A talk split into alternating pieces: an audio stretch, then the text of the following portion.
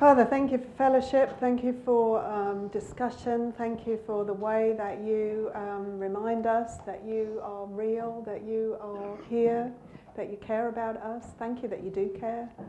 Thank you, Lord, that, um, that you brought us here with a purpose. And, um, and thank you, Lord, that as we go along with that purpose, as we choose to align ourselves with your will, we will be made full of joy. I, um, I thank you for that truth. And I ask you, Lord, to help us as we go through this next hour to understand more about your great love. In Jesus' name, amen. Um, okay, so we know that God is love, love is his character, and therefore eternal life is offered to every person on the planet who will put their trust in Jesus. That is an incontrovertible fact from Scripture. Anyone who calls upon the name of the Lord will be saved. So um, it was God's love that's, that caused him to send his only begotten Son, John 3:16. For God so loved the world that he gave his only begotten Son, that whosoever believes in him shall not perish, but have eternal life. Um, it's His love, the Bible says, that causes the rain to fall, that causes the sun to shine, that causes the planets to spin, that causes the earth to go around the sun. Um, it's His love that does, does all of that. Um, but going back to uh, Romans chapter 1, verse 7, what God wants us to know is that He doesn't call us beloved simply because He is love and that He loved the world. You see, a lot of believers, I think, a lot of Christians confuse this. We talk about God's love for us as if it's the same as his love for the world. But God's love for you as a believer is a different kind of love to the love that he has that causes him to send the rain and the sun and causes him to, um, I think the, uh, I can't remember the scripture now, but it says, for God's um, the sun shines on the righteous and the unrighteous alike. So it's not that love, it's not the love that caused him to send his son that he has for you now. God is love, his character is love. He can do nothing but be love. And because he is love, he sent his son to offer salvation. But to those who are the called, those who respond to the offer of salvation by receiving the Lord Jesus, there is a special type of love. It is a family love, a covenant love. It is a different type of love, and it is a special, precious love for a special, precious people. And really, it's important, I think, that we understand that. In the Old Testament, in Jeremiah chapter 31, God promised that there would be a new covenant. He's talking about his people Israel, and he's saying that, um, that there is a day coming when he will make a new covenant with the house of Israel. Jeremiah 31, verse 31 to 34. So, Jeremiah 31. 31 to 34. Behold, days are coming, declares the Lord, when I will make a new covenant with the house of Israel and with the house of Judah, not like the covenant which I made with their fathers in the day that I took them by the hand to bring them out of the land of Egypt, my covenant which they broke, although I was a husband to them, declares the Lord. But this is the covenant which I will make with the house of Israel after those days, declares the Lord. I will put my law within them, and on their heart I will write it, and I will be their God, and they shall be my people. They will not teach again each man his neighbour and each man his brother, saying, Know the Lord, for they will all know me, from the least of them to the greatest of them, declares the Lord. For I will forgive their iniquity, and their sin I will remember no more. Um, this covenant, which is yet to be fulfilled for the nation of Israel this covenant that is God has promised he will make, that will put his spirit within them and write his law on their hearts. We haven't seen those days yet. Really, uh, this, this covenant hasn't fully come into being. But you and I, as Gentile believers in the Lord Jesus, who inaugurated this new covenant, we have been allowed to be partakers of this. Ephesians chapter 3 is clear that the, um, the dividing line between Jew and Gentile has been broken down. The line that was made up of the law and the covenant promises, now that's broken in Christ Jesus, and now it is possible for Gentiles to come into the place of blessing that God promised He would make through Christ. But we're not going to talk about that so much. What we're going to talk about is this new covenant promises not only to, to save people and deliver them, he promises that I will make an everlasting covenant. Go to, sorry, go to uh, Jeremiah 32, verse 40, which is a continuation of the description of this covenant. Uh, Isaiah, um, Jeremiah 32, verse um, 40. And hear what he says I will make an everlasting covenant with them. This is the same covenant, but a description of it. That I will not turn away from them to do them good and I will put the fear of me in their hearts so that they will not turn away from me.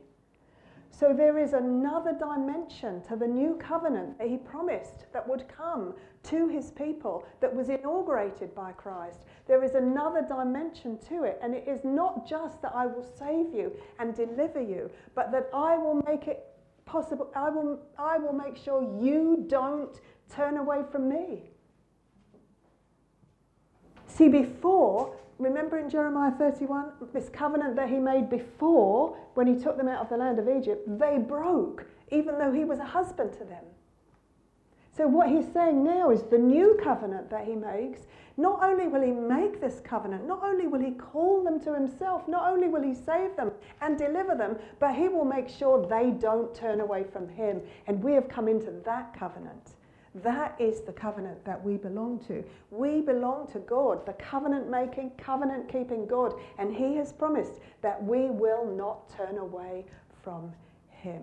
If you have truly trusted the Lord Jesus Christ, God will hold you in that covenant relationship for eternity. For eternity. It is His promise. It is His promise. We see that in Peter's letter to, um, to believers. If you go to 1 Peter chapter 1, Peter is writing to Jewish believers, but he's writing, uh, God is writing through Peter to us. And what uh, Peter will say is in verse 3 Blessed be the God and Father of our Lord Jesus Christ, who, according to his great mercy, has caused us to be born again to a living hope through the resurrection of Jesus Christ from the dead, to obtain an inheritance which is imperishable and undefiled and will not fade away, reserved in heaven for you, who are protected by the power of God through faith for a salvation ready to be revealed in the last time you and I are being protected through faith by the power of God. That's exactly what he said in Jeremiah 32, verse 40. I will make a new covenant with them to do them good, and I will make sure that the fear of me, the respect of me, the awe of me will cause them never to turn away from me. I will protect you, Peter writes it, through faith. God's power will protect you through faith. Who is the you? Who is he protecting? According to 1 Peter chapter 1. Be specific. Me, yeah, me, that's specific, thank you. But what's to those who have been born again? Have you been born again? Have you really? Don't, don't, don't answer directly. Don't look at me. Look down at the table if you have to. Have you been born again? Because it is impossible to be born again and not be changed. Yeah. It is impossible to have God live within you and you be the same as you were. How could that possibly be? We're talking about the God who created everything. We're talking about the God who sustains everything by his word. We're talking about the God who said, whoosh, there's a zillion stars. We're talking about the God who made the, the, the earth that we stand on. Is it possible that God could live in you and you wouldn't know it? No. Is it possible? No. That's what, that's what we have to understand. This is the covenant relationship that you have been brought into. And if you have been brought into it, you know it. You may not be aware of it every moment of every day, of course not, because you've got things going on in your mind and in your soul, going on and dragging you this way and dragging you that way. You've got things happening in your life. So it's not necessary that you know it every moment, but it is necessary that you know it. It is necessary that you know that you have been born again. Because it's these that God is writing to. The New Testament letters are written to those people who have been born again, who have received the Spirit of God, who have got an inheritance, as Peter will say, that is reserved in heaven for them, undefiled, imperishable, that will not fade away. God is writing the New Testament to believers, believers who have received the Holy Spirit. So check yourself out. Check yourself out. And if you check yourself out and you find, oh my goodness, I am not born again, it's okay. Just put your trust in the Lord Jesus and you will be. So there's no judgment here. It's not judgment. Jesus said, I didn't come to judge the world, I came to save the world. This is what God wants you to know today. If you look at your heart and you say, I am not born again, I have no evidence of God in my life, I have never had any evidence of God in my life, I don't know anything about Him, I don't want to read my Bible, I don't want to pray, I don't want to get with Christians, they drive me batty. If you have that in your head, then right now say to God, I have not been born again. And oh God, I want to put my trust in the Lord Jesus. And He will save you. And He will bring you into a covenant relationship with Him. Do you know the love of God? This love of God? The covenant love of God for you? Do you know that He will work powerfully in you to keep you, to protect you all the days of your life through faith for glory?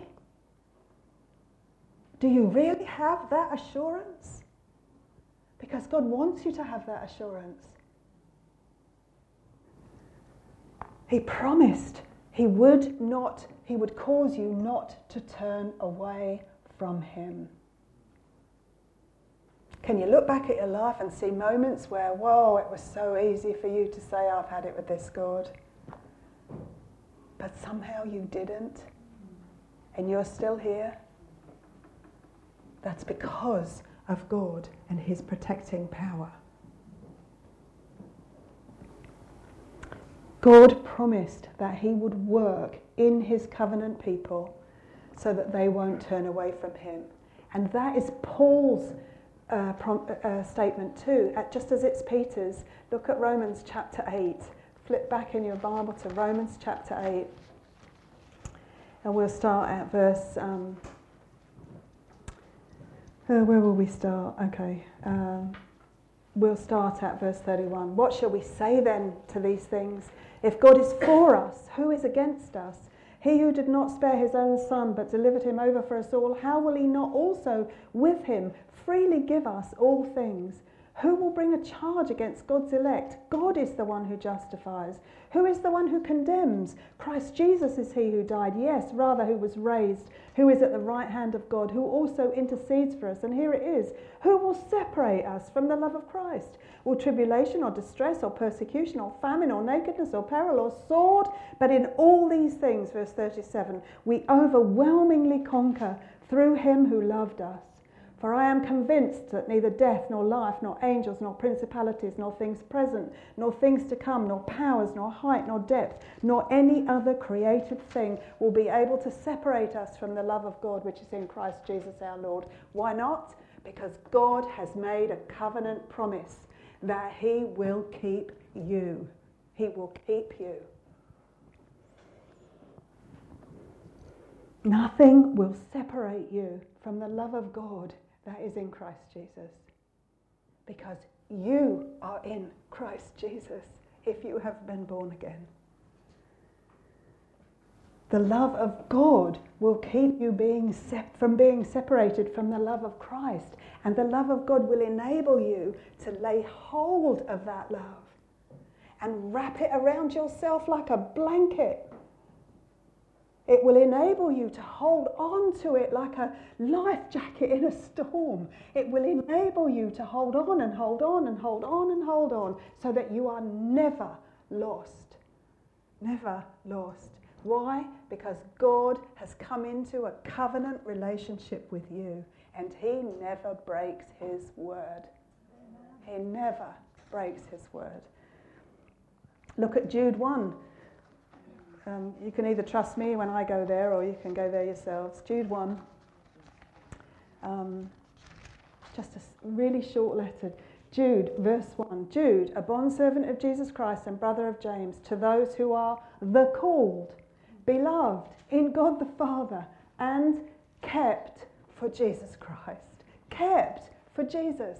That is what God is doing if you are born again. He is keeping you. That word keep means preserve, protect, guard, watch over. He is keeping you for what? For Jesus. He is keeping you for Jesus. What verse is it? Just uh, one and two. Okay. Mm. Thank you. Mm. A special covenant love of God for you that will conquer everything in your life that tries to pull you away from God. That's not the general love that God offers the world. That's not the type of love that sends the rain and the sun. That is a special covenant love of God. And if you are in Christ Jesus, that is the way He loves you. Now, I'm, why am I saying this? Why is God saying this in His Word? Why is He saying it? Because you and I need to know that. You need to know that God loves you that way. That's why it is a tragedy in our day that everybody is told they're all children of God. They're not. They are not. Just because God loves the world does not make them children. You have to come into his family. You have to be born into his family to be a child of God. You have to be born. Jesus said in John chapter 3 you must be born again. You must be born again. It's clear in Scripture. And when you are, you are loved with this special covenant love a love that calls you precious, a love that says, You cost the life of my son. What does Paul say? He who did not spare his own son, how will he not also freely give us all things? This is the love of God for his children. Go back to 1 Peter chapter 1, verse 6. Or I'll go there, you just. Uh, in this you greatly rejoice. Well, let's go. I'm going to go back to verse 5. Who are protected by the power of God through faith for a salvation ready to be revealed in the last time. In this you greatly rejoice, even though now, for a little while if necessary, you have been distressed by various trials so that the proof of your faith, being more precious than gold which is perishable, even though tested by fire, may be found to result in praise and glory and honour at the revelation of Jesus Christ. And though you have not seen him, you love him. And though you do not see him now, but believe in him, you greatly rejoice with joy inexpressible and full of glory. When you read these words, when you understand this love of God for you, it causes in you a love for Him. And that love is expressed as you praise Him. And as you praise Him, that is joy inexpressible and full of glory. Do you have that? Do you have that? Do you experience that in your life? Not every moment. Life's not easy, it's hard. And bad things happen to good people. That's the reality of this life. Bad things happen to Christians all the time. So, do you really experience this joy inexpressible and full of glory?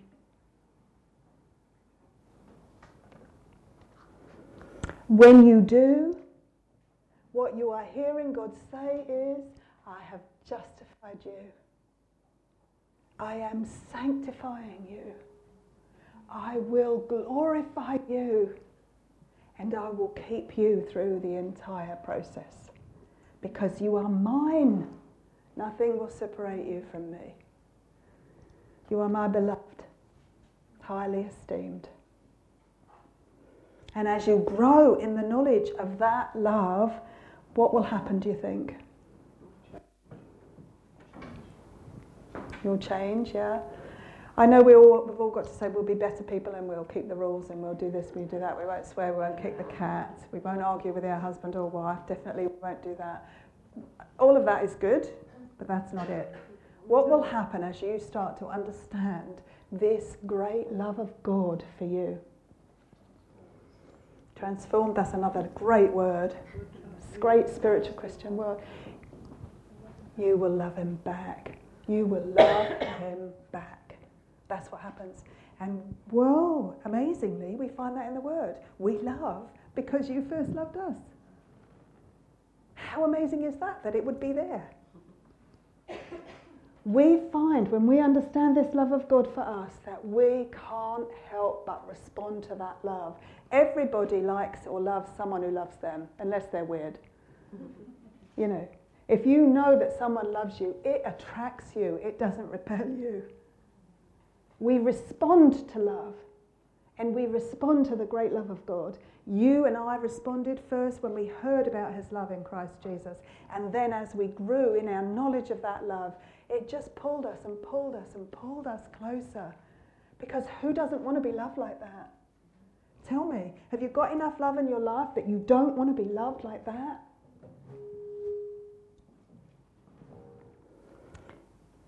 Psalm 42. The whole Bible talks about the response to this sort of love. Psalm 42, verses 1 and 2. As the deer pants for the water brook, so my soul pants for you, O God. My soul thirsts for God, for the living God. When shall I come and appear before my God? There grows in you an intense longing to be in the presence of God that nothing else will satisfy. The deer pants for the water brooks because without the water, the deer dies. This is the type of love that David is describing. Without you, God, I'm dead. Without your love, I'm dead. Job, look at Job, Job 23, just back before the Psalms. Job, Job 23, verse 12. Job, in all the tests and trials of his life, this is what he says in, in chapter 23, verse 12. I have not departed from the command of his lips, God's lips. I have treasured the words of his mouth more than my necessary food. Job, who has had everything stripped away from him, who will say, I think it's in chapter 6 or chapter 19, I always get those mixed up. Um, it is still my consolation, and I rejoice in unsparing pain that I have not denied the words of the Holy One. Job, who sees the truth about who God is through all of this circumstance in his life and chooses, decides, I will not depart from the words of his mouth. I have treasured the words of his mouth more than my necessary food. And why is all this there? Why is it all there in the Bible? Why has God written it all down so that you and I can look at it and say, Do I experience that? Are there days in my life when His word is more important to me than my necessary food? Are there days when my soul pants for Him like the deer pants for the water? Are there days in my life like that? Not every day. You're still a human being in a human body. You've still got human things going on. You've still got your family, you know, and you've still got friends and you've still got difficult circumstances, of course. But do you have those days, those moments? Because they're the gift of God to you. And He's calling you through them. and when you hear about this God, He wants you to experience Him. I love this. Um, you know, the Spirit takes the Word of God and, and, and makes it alive to us. So if you have the Spirit of God, the Word of God is alive to you. It's alive. It's not just that you can understand it, although you can. It's that it is alive. It speaks into your circumstances. It speaks into your life. And what, um, what God does through that is that He turns that into an experience of Him. So the Spirit takes the word speaks it into your life, you start to experience what God is already saying in the Word. You start to experience that for yourself. And in that way, you start to grow in this covenant relationship. And that relationship's like marriage. You know, I mean, before I met my husband, my friend met him. And she said, I've met this really great guy, and he's so funny in a good way, humorous. And he's really good at this, and he does this, and you know, blah, blah, blah, blah, blah. And, and I heard all of that. So she said, I want you to come and meet him. So I went to meet him. And, you know, he was reasonably funny. you know. But I didn't know all of the rest of it was true. I heard about him. I heard it was all true, but I didn't know him. I only knew that it was true after I lived with him. And after living with him for 46 years, I can tell you my husband is the funniest man I have ever met. In all ways. no, humorously. He is funny. He is honest. He is good. He is the things that I heard about him. Do you see what I mean? But I've experienced those things because I've lived with him all this time. That's our relationship with God. You won't experience the truth until you surrender to it, live in it, trust it. That's what has to happen. And that's the relationship. It is the covenant marriage relationship that God is offering us. And the more you grow in that relationship with God, what will be the natural outworking in your life? What would you call your response to it? Yeah, you love him more. Joy. Yeah. I want a um, the overall thing. What when Daniel understood this about God, he understood that God made good on his promises. He understood who God was. He lived with God. He experienced the work of God. God had saved him from the lion's den. He saved him. All of those things happened. Daniel had this experience of this God. He knew it to be true. And so the outward expression of that trust, that love that he had for God, was what we call worship. That is what worship is. It is the outward expression of what you know about God. Now, think about that. Worship. We think about worship as singing or music. But the Bible talks about worship in a completely different way. If you go to John's Gospel, John chapter 4, you see Jesus. Is this echoing this sound? No? Okay. You see Jesus, John chapter 4, verse 22 to 23. Jesus has been walking, he's gone to Samaria, and he reaches a well in Samaria. Everybody will know this account. He, he meets a woman at a well in Samaria. And um, they have a conversation. And in John 4:22, Jesus says to her, "You worship what you do not know. We worship what we know, for salvation is from the Jews. But an hour is coming, and now is, when the true worshippers will worship the Father in spirit and truth." For such people, the Father seeks to be his worshippers. So, what does Jesus call true worship? Yeah, but here, just in this, these verses, what does Jesus call true worship? Worship that is done in spirit and in truth. What does the word spirit mean? Huh? Actually, the word in the original language, it, it means no, because sometimes they put a capital S on it, but mostly it shouldn't have a capital S, it should have a small s. And actually, it means worship that involves the whole person mind, emotion, and will. It's all, that's what Jesus calls true worship. True worship that involves your feelings, i.e., your emotion, your thinking, i.e., your mind, and your will, your choosing, your response to what you know. That's what he calls true worship. And that worship happens when the whole man responds to truth. Truth. The truth that is beyond opinion, the truth that is absolute, the truth about God. When you respond with your whole being to the truth about God, that is what God calls worship. Now, think about it. Think about um, uh, going to church on a Sunday. right? A lot of what you see in churches on Sunday that's called worship isn't worship. In this, in this definition. In this definition. What happens is people come to church and they uh, maybe they get stirred up by a song. I mean, I get stirred up by songs. I love music and I love songs. I especially love the more recent songs. I wasn't a Christian in my youth, so a lot of the hymns that you all love, they're great, but I love this stuff, you know. And I respond to that because it speaks to me. And I respond with my emotions. That's not love. That's me respond. Uh, sorry, that's not worship. That's me responding with a part of myself to something that has touched my emotion.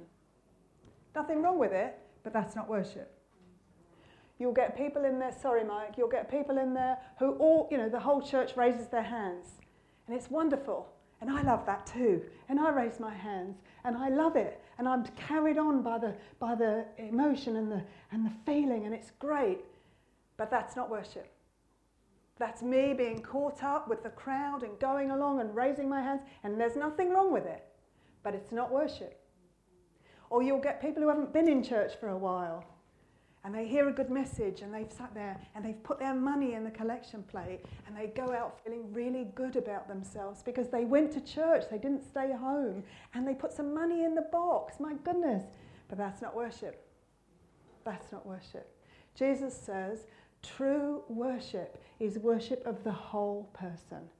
So that would be you hear a song and you love the words and, the, and, and it, it speaks to your emotion. And that emotion in you causes you to think about this God who is speaking to you through this song and to look up in his word and see if you can match the words of the song to the word of his, to his word. And then you go out and you think, I love this God who loves me so much. And the choice you make that day, that afternoon, is not to watch some pornography on the TV, but to instead talk to your God or, or spend time fellowshipping, or it affects your choices. So your emotion has had an effect on your choice. Do you see what I mean? That's worship. That's worship. The music is fantastic and it stirs you up and it gets your emotions going. But if those emotions are not backed up with your will and your thinking, that's not worship, that's just emotion. Now, what the Bible is saying is that God's love for us causes us to want to worship Him. Is that your experience? Is that your rational experience? Not your feeling? Is that your rational thinking, choosing experience? That your life would be a life of worship? Do you see what I mean? This is what God is saying. Worship involves the whole man, the whole person. And what God is saying is to the degree that you understand my love for you, you will begin to worship me with the whole of yourself. That's not someone's phone. What is that? Ah. Ah, okay. Yeah. Um, I've got a little bit of a problem because sometimes um, I can find myself getting caught up. Um, and then if I say, Kate, you're, you're not really uh, concentrating properly, then I, my mind then goes to start bashing myself up rather than actually doing what God wants me to do and to be giving my all in, in, in concentration to Him. Mm-hmm. That, that, happens quite a lot. Mm. But, but you're misunderstanding, don't misunderstand what I'm saying. It's not necessary that at the moment you have the emotion, you also have your mind and your will working. That's not necessary. In fact, that's probably impossible. What happens when we, when we hear a song and we get caught up with it and the words, we're actually praising God and loving God and it's not necessary that that moment also your mind is coming in, well, well, do I really think this? And have I got my Bible open? And, and, you know, will I choose this afternoon to do what I'm supposed to do? That's not necessary. What I'm saying is that emotion, if not backed up by choices and thinking, is simply emotion. And I would say that about, I would say that to anyone who was tell, would tell me that they were in love and they wanted to marry. I would say to them, you know, I don't have to say it to you probably because you're all of an age, but, um, but you know, I used to teach a, a, a class in a high school, a class of girls about marriage and about love. And, and the thing about love is, uh, it's, it's all different types of love, as you know. And eros, physical love, lasts about two years. It literally lasts about two years. Not that you'd stop being physically loving after two years, but if that's all you've got, uh, two years, that's what you've got, two years. If that physical, emotional love is not backed up by choices in your mind and decisions to love as a choice, your marriage is over after two years. It's gone. Because all you had was emotion, and emotion doesn't last a lifetime. Janet said that true love between a man and woman is I want to spend the rest of my life with you. Yes, yes, yes. And is backed up by the choice. You know, what happens is one day you wake up and you look at them and you think, actually, really? Is, you know, the rest of my life? Because they did what they did or said what they said, and, you know, but true love decides to love when the person's not lovable. Because I made a decision to love. And so that backs up my emotion and my. Uh, that's what I'm saying. That's what God talks about love. He talks about love in that term that love is a choice. It's a choice you make. It's not an emotion. Yes, there are emotions connected, but it's a choice. And love for you, God made a choice to love you and his emotion was involved, and his thinking was involved, and his will was involved, and now he's expecting a choice back. You love God in that way.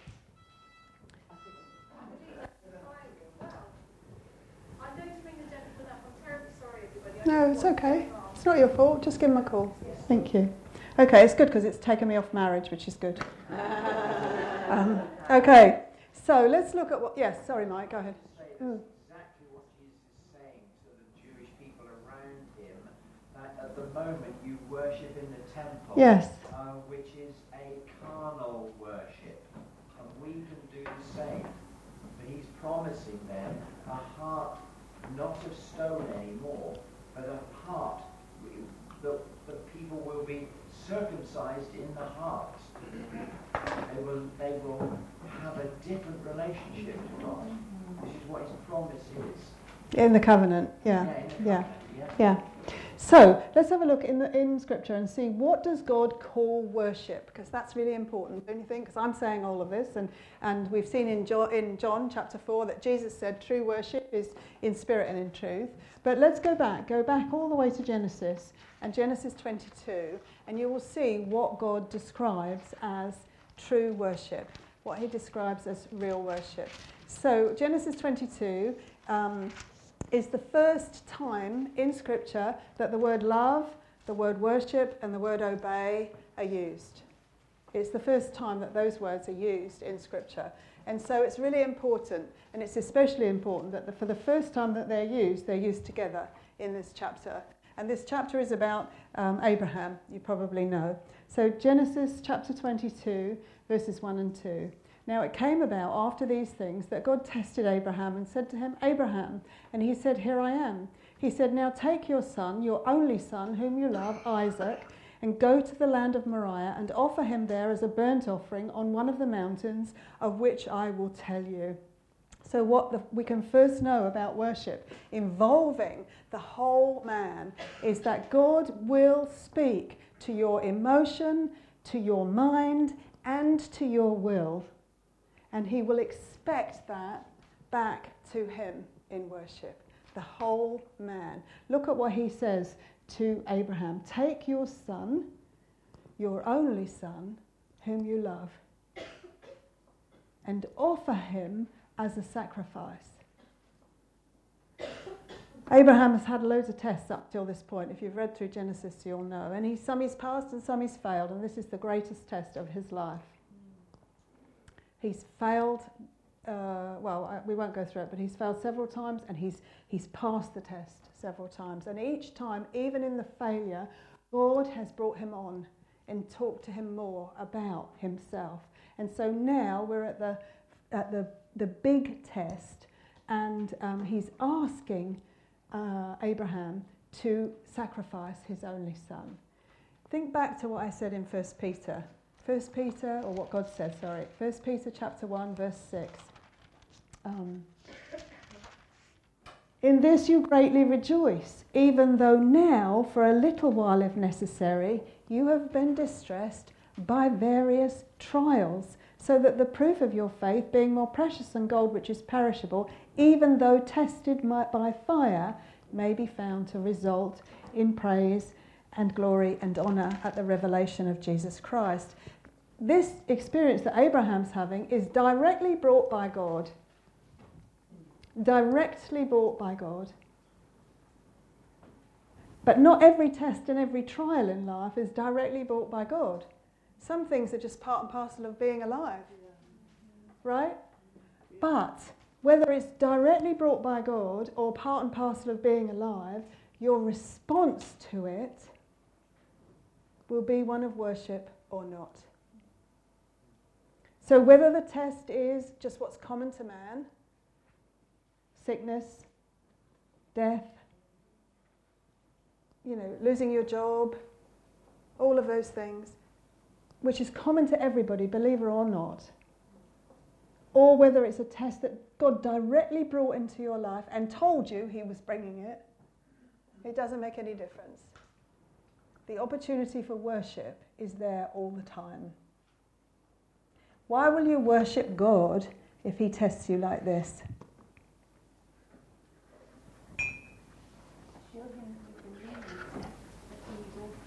Yeah. Because he's promised that he will look after us. Yeah, because he's promised. Yeah. Though he slay me, yet will I love him. Job. Yes. Trust, yeah. Because you believe that God is who he says he is. That's the only reason. And that you love him.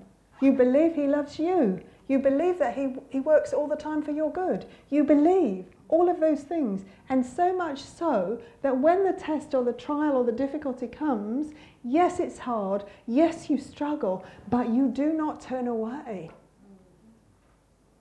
Be- this is a free gift. Because you know that God is who He says He is. But in order to do that, you have to know already. Do you see what I mean? Abraham is growing in his understanding of God, but he already knows a lot about God. So God doesn't set you up for a test that you can't succeed in. The test that Abraham had here to sacrifice Isaac was at the after a long time of walking with God. Isaac is about 115. Yes. So, I mean, he, when he had Isaac, he was, he was 100. So he's already that age. Isaac is about 14 or 15. So this is a long time of walking with God and knowing who God is. And God has set him up for this test. Why?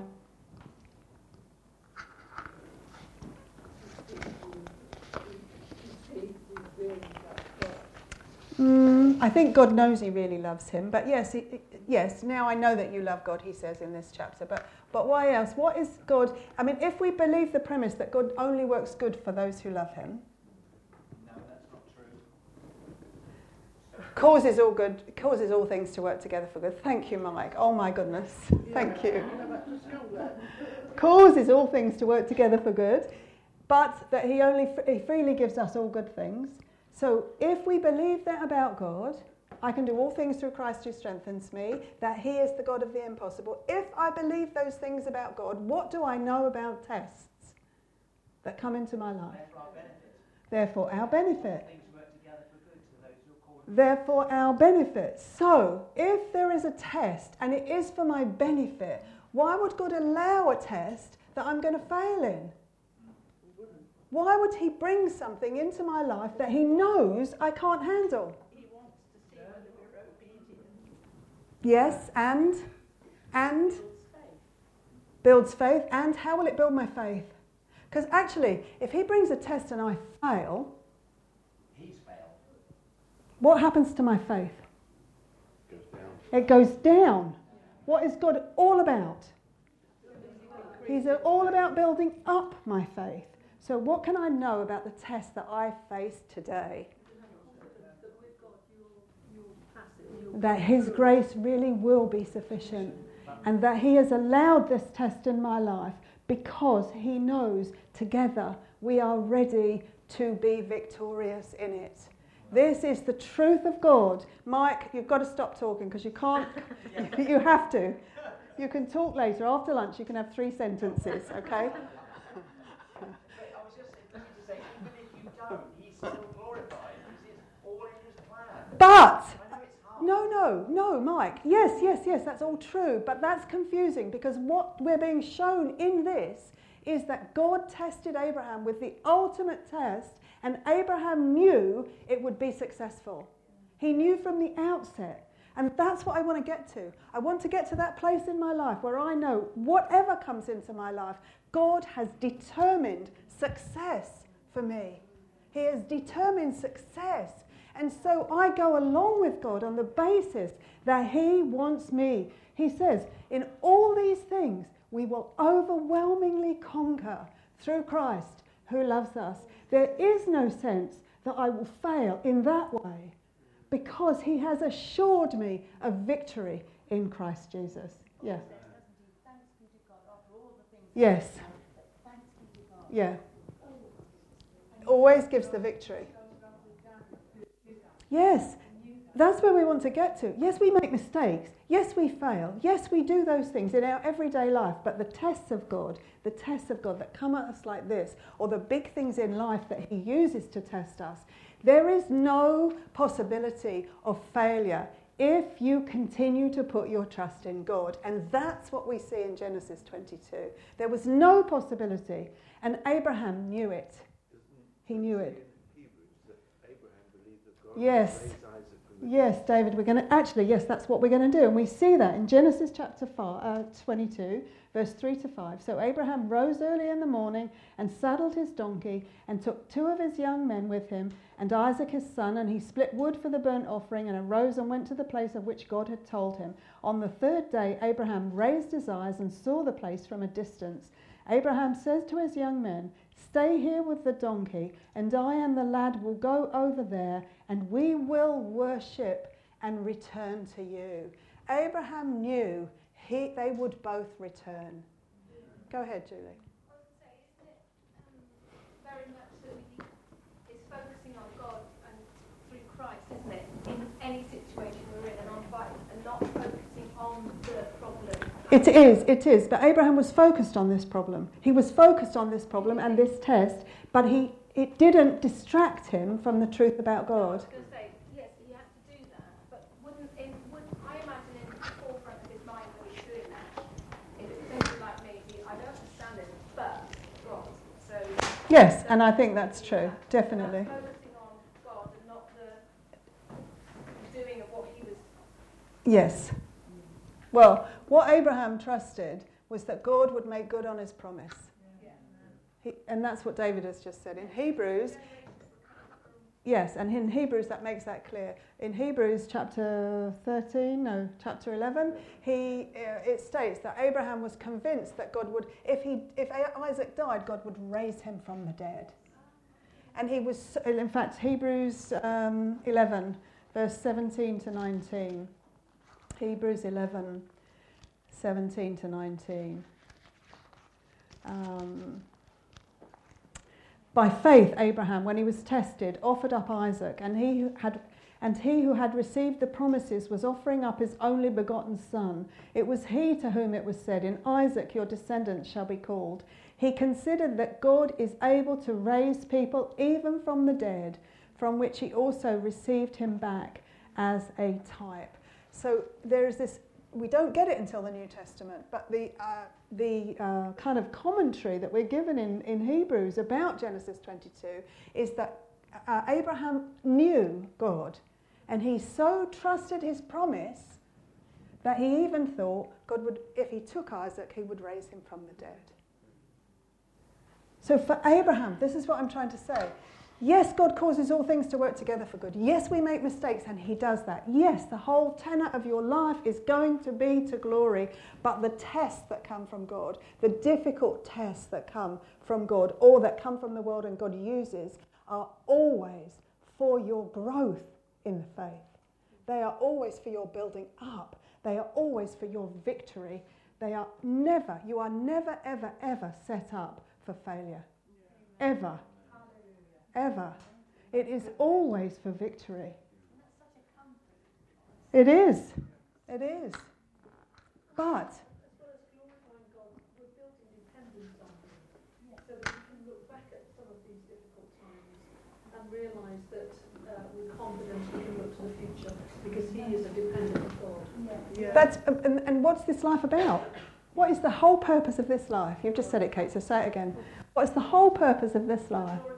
Is to glorify God by trusting that He is taking us on, that He is building us up, that we are going with Him to glory. What does it say in 2 Corinthians 3, verse 18? And we all, with unveiled face, beholding as in a mirror the glory of God, are being transformed moment by moment from glory to glory as to the Lord. That is the understanding of the walk of the Christian, that we all, as we behold Christ, we are being transformed from glory to glory into his image. That's the reality. And the testing, the testing, you see, we hear that word test, and it's like automatically a dagger to the heart. Because I'm not going to pass, and oh my goodness, I'll never do that, and this is terrible, and why does God test, and all of those things. But if you know that God is testing, that his testing is for growth and success and victory and to make another reason for you to love him, then you would really be saying, Bring it on. And it's a witness. Yes, witness to other people, but particularly this is the witness for Abraham. What Abraham learns about God in this chapter, he would never have learned any other way.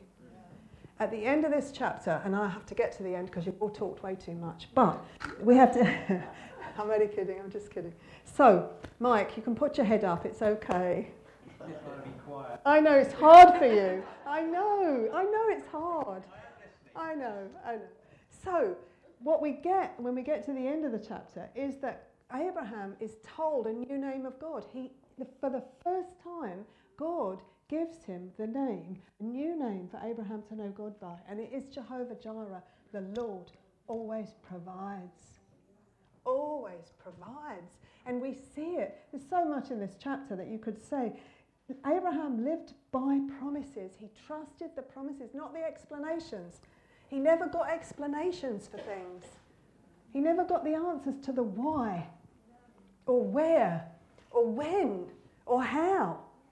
He just trusted the promise of God. God had said through Isaac, Your descendants will be more numerous than the sand on the seashore or the stars in the sky. And Abraham trusted that promise. He trusted that promise. It's amazing. I think it didn't ask how and where and why. I find that's, that's really comforting to see that that's how Abraham did it. Because I so often go, my imagination is so small, I can't imagine God doing, working in a situation, and that's just not Mm. And we to be much more like Abraham and Mm. not worry about that, Mm. how, why, and when. Mm. Mm. But it, it, but there's more. Who said that? Anne, sorry, you were saying. Yeah, yeah, pea brains. We've got pea brains. We're sheep. Actually, sheep probably don't even have a pea brain. They have an even smaller brain. They have a seed brain.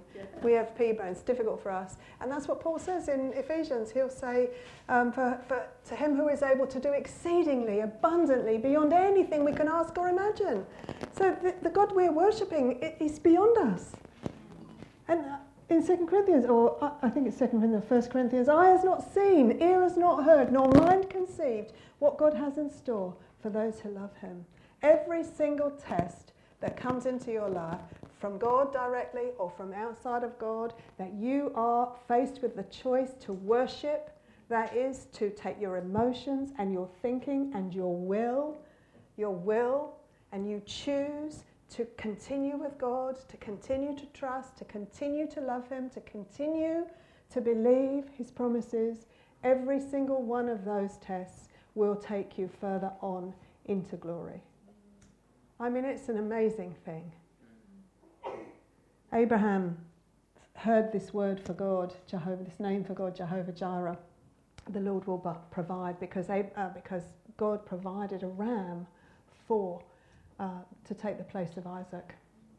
He provided a sacrifice right at the death when Abraham was just about to kill Isaac. You can't imagine. I mean, we're talking about it like it's, you know, this is this is a drama of epic proportion that is played out in this short chapter. It's just, you know, unbelievable that I, that Abraham could trust God, and unbelievable that Isaac could trust Abraham. I mean, there's so many things in these chapters. We could have spent the whole day, the whole week in this chapter discussing it. But what we find out at the end of it is worship is loving obedience to the God we know.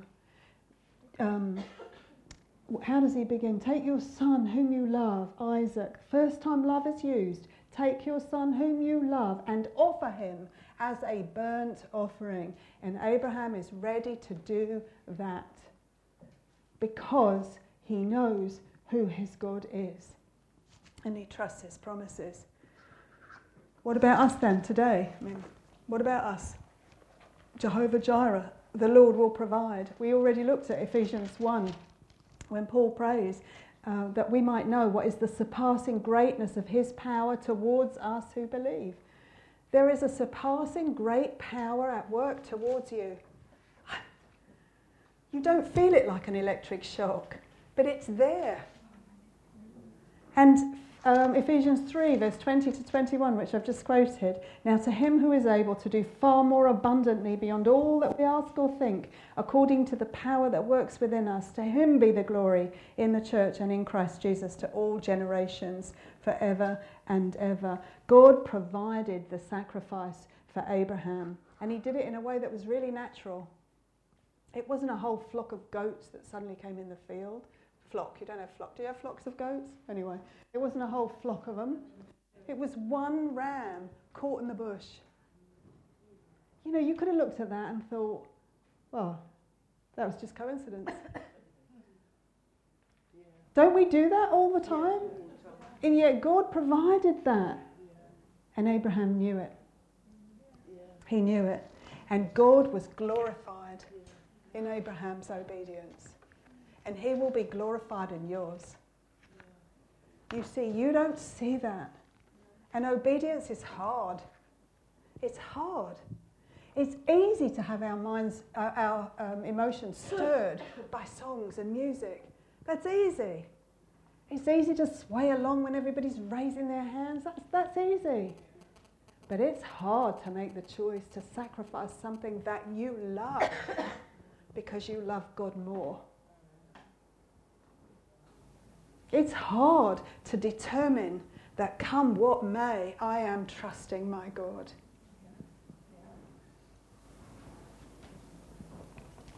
What's the definition of true worship? True worship always results in conscious, loving obedience to the truth of God. That is what real worship is. It, conscious, loving obedience to the truth of God or the revelation of God. And real true worship always glorifies God. Always glorifies God. If no one ever sees your obedience, your loving obedience, I'm not talking about loving obedience because you have to, because you're afraid of some punishment, because we could all do that. I'm talking about willing, loving obedience when you don't always know why and no one else will see.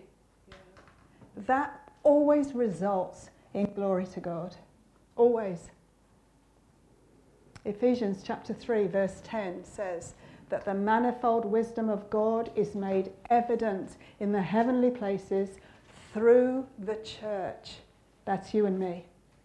Can you say that again, It's Ephesians 3:10. The manifold wisdom of God, the various types of wisdom of God are made evident in the heavenly places through the church. That's a slight paraphrase. But through the church. So through the believers, God's wisdom is shown, and it's shown in the spiritual realms. So though no one else sees your obedience, God sees it, and the spiritual beings see it. And you can rest sure that there is singing going on in heaven. Zephaniah 3, verse 17 says, I rejoice over you with shouts of joy.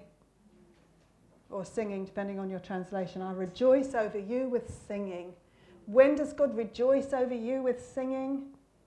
When you lovingly obey what you know about Him because you love Him so much that it is the way that you respond to His love for you. And what happens when you lovingly obey God?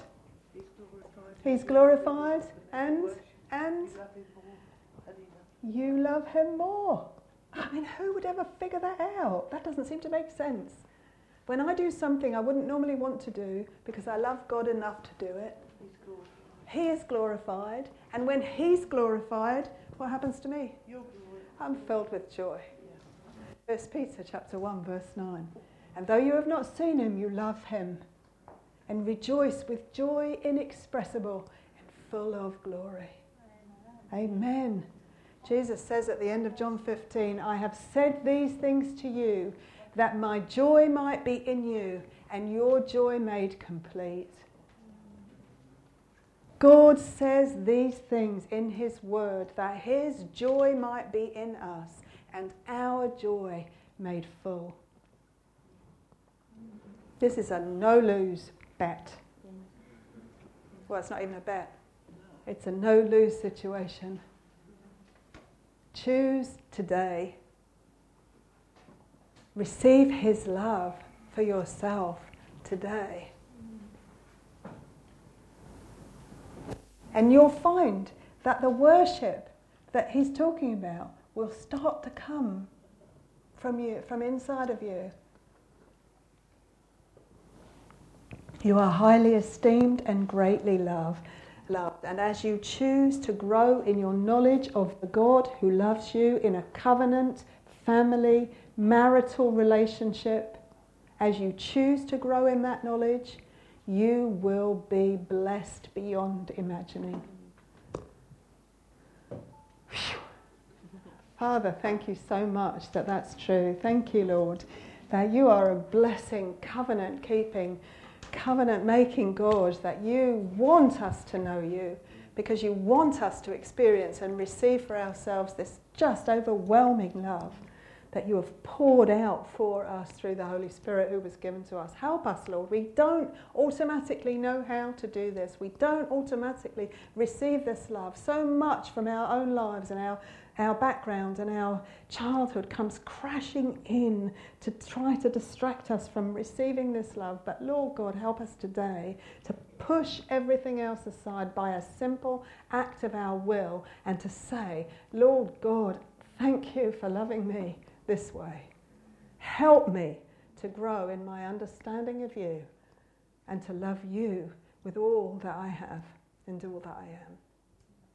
In Jesus' name we pray, Lord, and for your glory. Amen.